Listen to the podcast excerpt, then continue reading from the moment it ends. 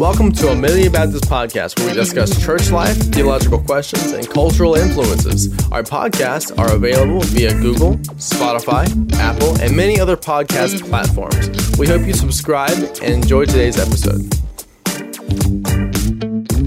Hey everyone, welcome to another roundtable here at Amelia Baptist Church. I am so happy that you are watching or listening or however you prefer to be a part of what we are doing here, uh, where theology meets culture and these discussions. And so just thank you so much for listening. We have really been uh, so blessed to be a part of something like this and to have so many of you with your feedback. All of it's been pretty good. So I'm really glad that you're giving positive feedback. Um, one thing before we get into a conversation on Jesus Christ, uh, the man of sorrows, and sort of how uh, that contrast uh, plays a part in our lives as human beings, flawed human beings, trying to be like Jesus, and how we might deal with things like sorrow or sadness. Uh, before we begin, I wanted to address something very quickly, and then we'll move on to our content. We did a series this past fall on the relationship between government and the church and sort of how the church is supposed to respond in all of these different situations. And all of that will be available for you. We'll link those on our YouTube page under this video. So just click on those and you'll be able to find those. We would really love for you to look at them. Um, we put that there for good reason, knowing that we were in an election year, knowing that we didn't know what was ahead. Um, and the reason I bring this up right now is that we have what's called the Equality Act sort of upon us. It's on the minds of Christians everywhere, all over the country.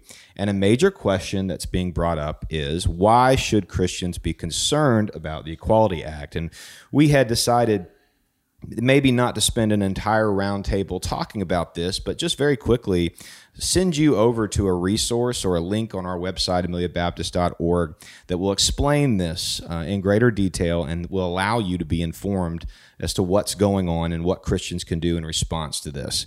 Uh, and real quickly, as Andrew T. Walker, who is a professor and historian out of a uh, Southern Baptist Theological Seminary, he wrote an article for TGC recently the bill represents the most invasive threat to religious liberty ever proposed in America, given that it touches areas of education, public accommodation, employment, and federal funding were it to pass. Its sweeping effects on religious liberty, free speech, and freedom of conscience would be both historic and also chilling. And as many of you know, this has already been passed in the House. It's on, way, it's on its way to the Senate.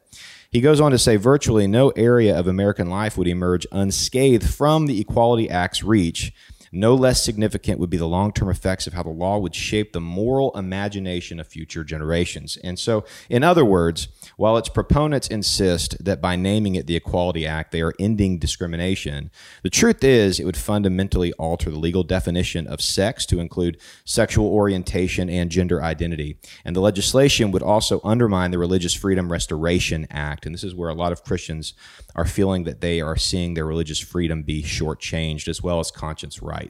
So ABC has released a quick article with a link on a website, again, ameliabaptist.org, that will tell you more about it. And I wanted to reiterate, and Pastor Neil is here with us uh, as well. And we aren't a church that preaches politics, but politics does not get to own all ethical and moral issues. And so while we are quickly explaining to you what this is and what is happening, as a church whose authority is in the perfect word of God, please feel free as followers of Christ to uh, write your senators by clicking on this link to vote no on this inappropriately named Equality Act. And that is pretty much where we're going to end that conversation. So, moving on, but still pertinent to our topic of the state of our culture, where theology meets people, Man of Sorrows is this Sunday. Hey, Pastor Neil, how are you doing, sir? Well, it's good to be back. Well, that was a big mouthful at the beginning. We usually don't do it well, way, do we? You know, it's. Um, I think it's important for us to consider these things, right? And we have worked very hard about uh, not being political, right?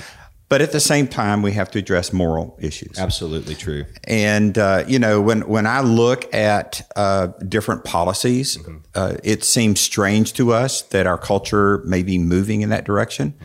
And yet, at the very same time, hundreds of years before Christ, in the Greek culture and the Roman culture, these were non-issues. Right. Yeah.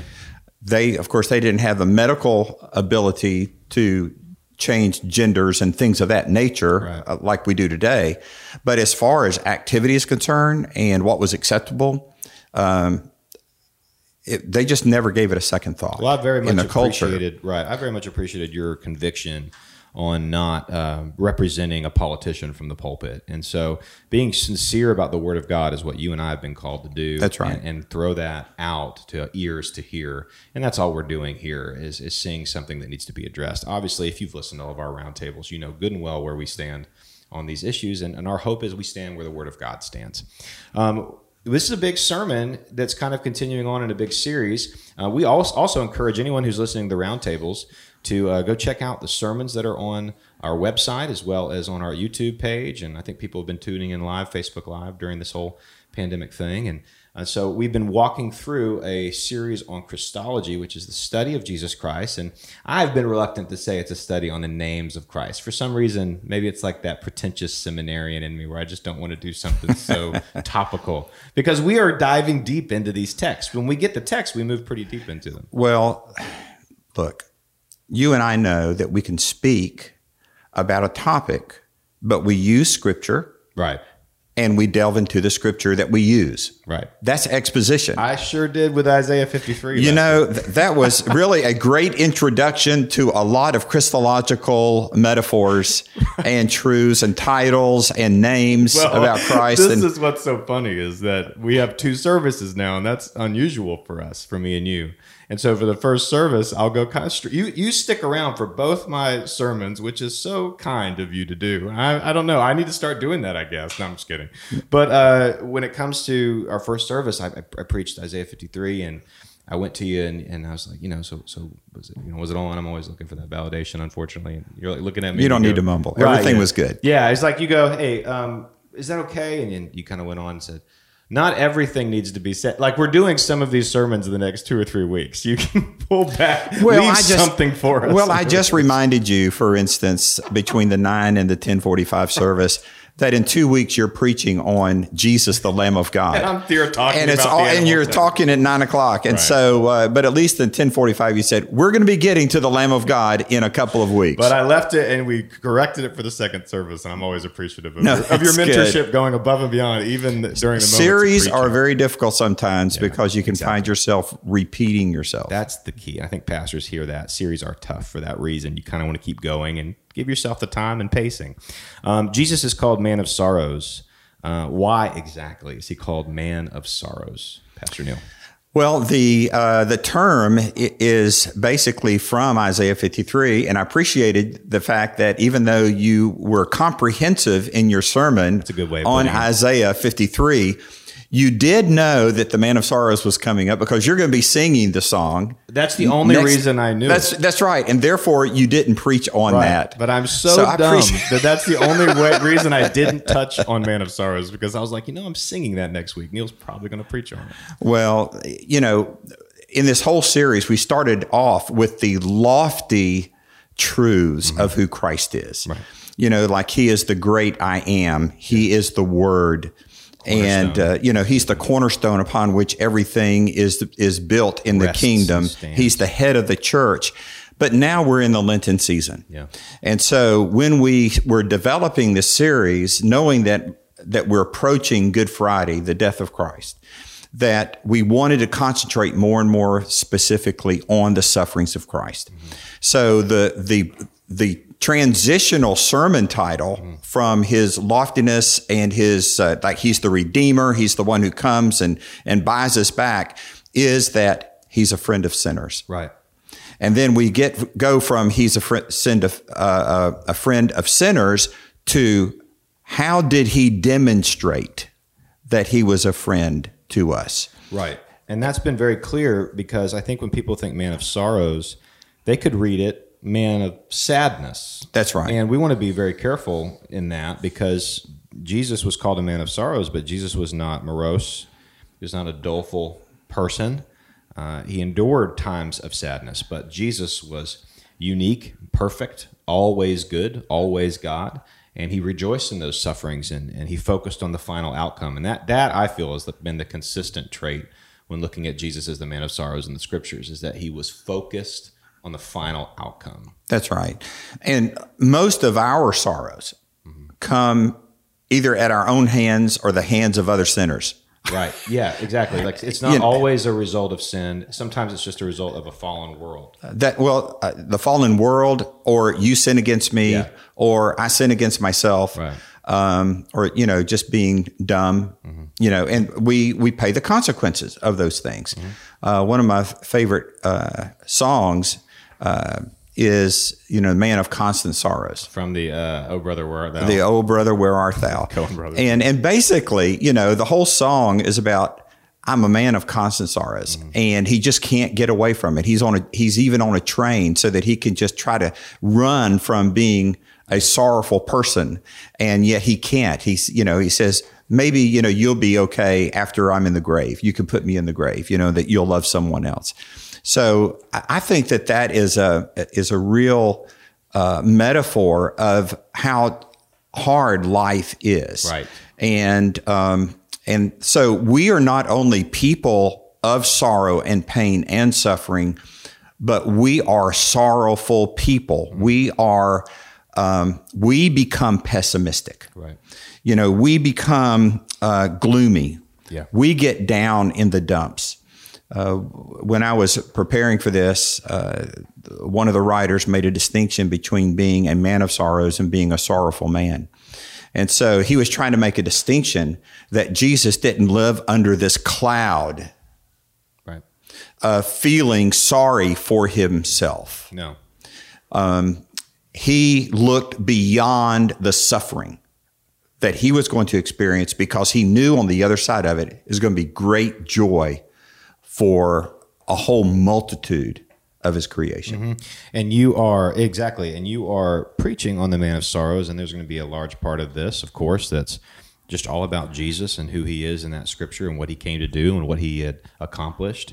Um, but at the same time, people are going to be listening who are going through a lot of sorrow, who are experiencing a lot of sadness, and, and the gospel call is we can't be Jesus, but we are to, we are called to be like Jesus. And That's right. The Holy Spirit molds us and makes us uh, like Jesus. The longer we follow Him, the more we are discipled by You know. Spurgeon addressed that. He said, when people are going through sorrow, they don't go to Bethlehem, they go to Calvary. right? They go to the cross. They go to the cross. And uh, Spurgeon, I'm going to be using this uh, this coming Sunday, is that uh, the place that is not a remedy for our feelings of suffering and sorrow, but it's a place to put it in perspective, is Calvary. Right. And you get a lot of this uh, whenever we read the Psalms, too. Um, the Psalms are really filled with uh, David's pouring out to God the, the sadness of his heart. Like, like David, we can often feel that God has abandoned us in our times of sadness or caused by those who, I don't know, reject and oppose us. And you have Psalm 13, 2, how long must I wrestle with my thoughts and every day have sorrow in my heart? Um, how long will my enemy triumph over me? I think you have a lot of people who are singing this song privately, or they haven't confessed it, or they haven't shared it. And and when they read what God, what so- the Son of God, all man, all God, does as a man of sorrows, and why he did what he did, and what he focused on to get through what he got through, I think that's got to be encouraging. Well, we actually have more than what the psalmist had, because uh, these psalm these these type of psalms that you're referring to are called psalms of lament. Right. And uh, I'm reading a book now on how to lament and using biblical terms and, and studying these psalms. It's really rewarding. The um, because in these psalms of lament, you have how long.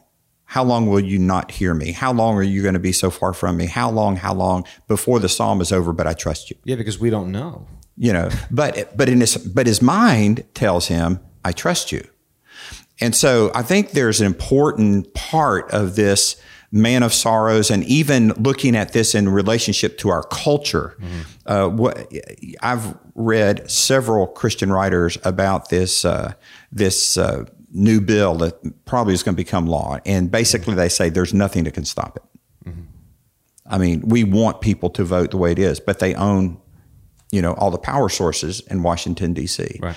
And so I have an emotional reaction to that, kind of like David having an emotional reaction to about his enemies who are encompassed about him, and then But then his mind, in his mind, he has faith.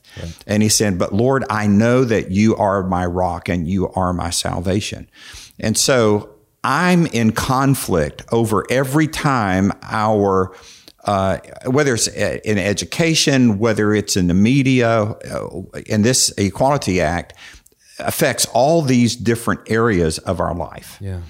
Um, and so, therefore, it's going to have a profound effect on our culture. I am sorrowful about that. But in my mind, uh, the last two sermons that you preached, uh, I was away in Kentucky and we were traveling. Um, and boy, you, Lord used you to give hope because God is still God, mm. you know. And we need not just to preach that. Yeah. We need to believe it. Right. We need we need to speak it. We need to pray it, even while emotionally we're saying why. Yeah. No, I agree, and that, that's exactly right. And I, God doesn't even explain His reasons to us sometimes as to why He allows those things to happen. Right. Um, and that's the hard part because in our natural state, we want in on the plan why things are happening the way they're happening. Do you? Um, this just kind of struck me, and I wanted to ask you. Sure. Do you think um, it, it's wise for for Christians to kind of say it's it's only a season when they're comforting each other. Yeah, I, I, see that a lot, or I hear that a lot. I don't want to be overcritical, and you know what I mean. And I think it can be very hopeful. And this is just a season. I think is like the, the real common phrasing. You know how the common phrases happen in Baptist circles. But it, this is just a season. Well, we don't know that. We don't know what they're going through. Well, you know, here's again, we're going to go with God made us emotionally, He made us intellectually. Mm-hmm. Uh, we have the five senses. We're a complete person. Right. And so, whatever the season that a person's going to, I don't bring that up. Yeah. Yeah. Because even the person who may have lost a child yeah. or a parent or a grandparent, um, those who are believers I'm to weep with those who weep and I'm to laugh with those who laugh. I'm not supposed to correct how they are feeling during that time of sorrow. And the truth is, and I've seen this over and over again, um, while that person is dealing with their sorrow, um, they are still grateful, especially if their loved one is in the presence of the Lord. Right. And the they start talking about the hope of the resurrection. Yeah um, I have seen uh, uh, young adults who've who've lost a mate who uh, only been married just a few years, and go through this. Uh, you know, why do bad things happen? Mm-hmm. But then something miraculous happens because they have a deep faith. Right. They actually become proclaimers of God's sovereign mercy and love in tragedy. Like living, it's incredible. Living testimonies, living sacrifices. They they do become that. I've seen it over and over again, mm. and it's much more powerful coming from a person who's experienced the losses yeah. than from a preacher who is high and lifted up in a pulpit yeah.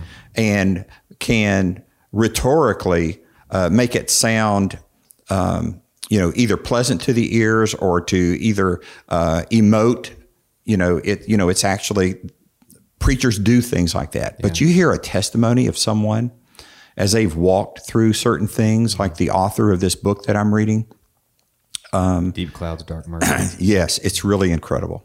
Uh, and he's coming from a place of deep sorrow. Yeah. Yeah. And uh, we see, too, to kind of move it over to this idea of suffering and how something can happen in our country that makes Christians feel like there is about to be a time of suffering. And you and I spent a lot of time preaching against uh, the idol of nationalism and um, the idea that we live in a me centered, self uh, exalting culture.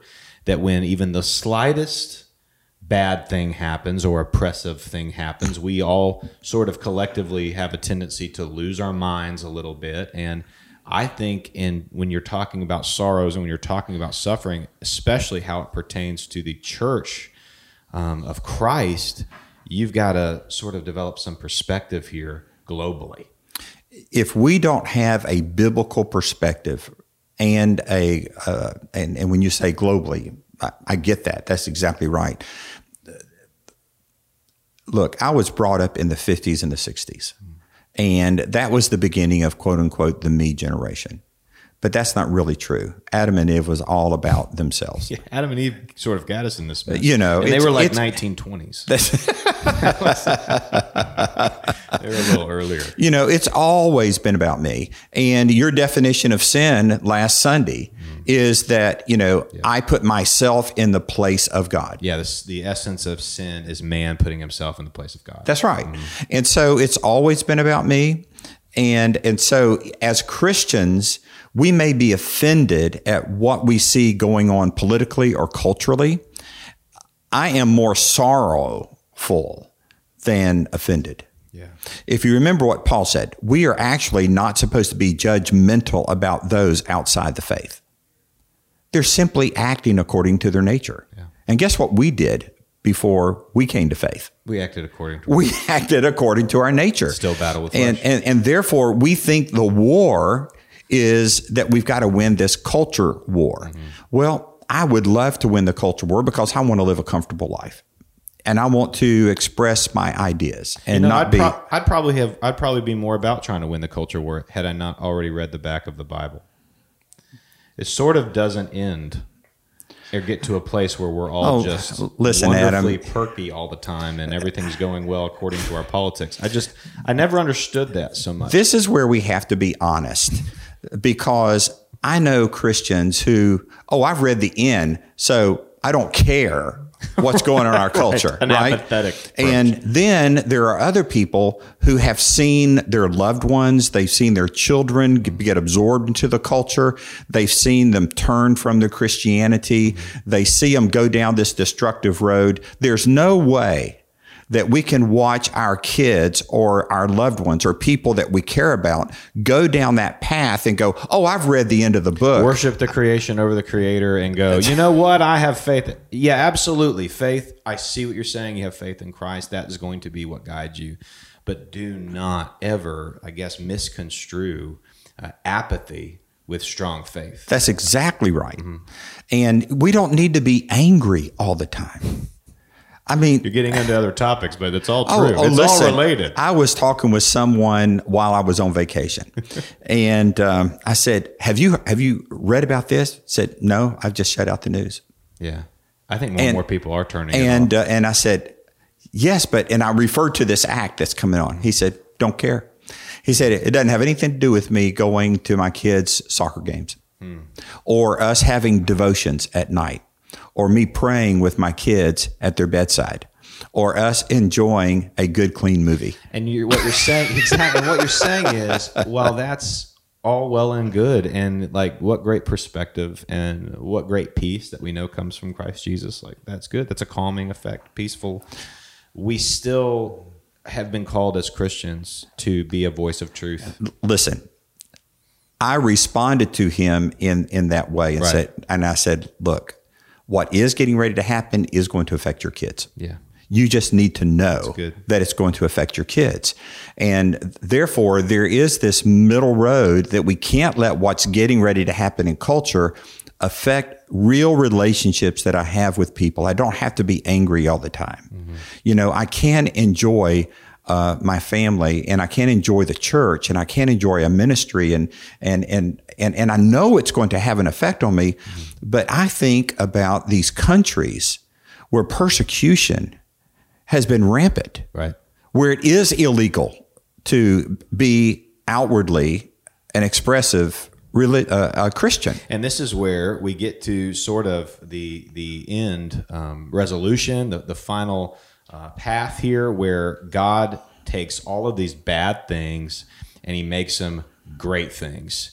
He uh, makes you know these wonderful things out of what we feel is going to be um, destitution and just sadness and pain.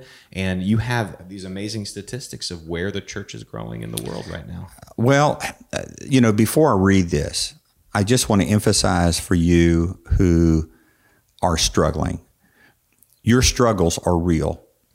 What's coming down is real. But we do have a choice.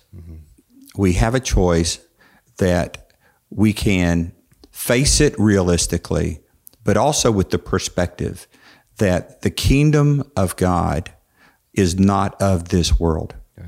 Um, I want you to go back over Adam's messages over the last two. I know I keep referring to it, but they really did hit home on this whole thing.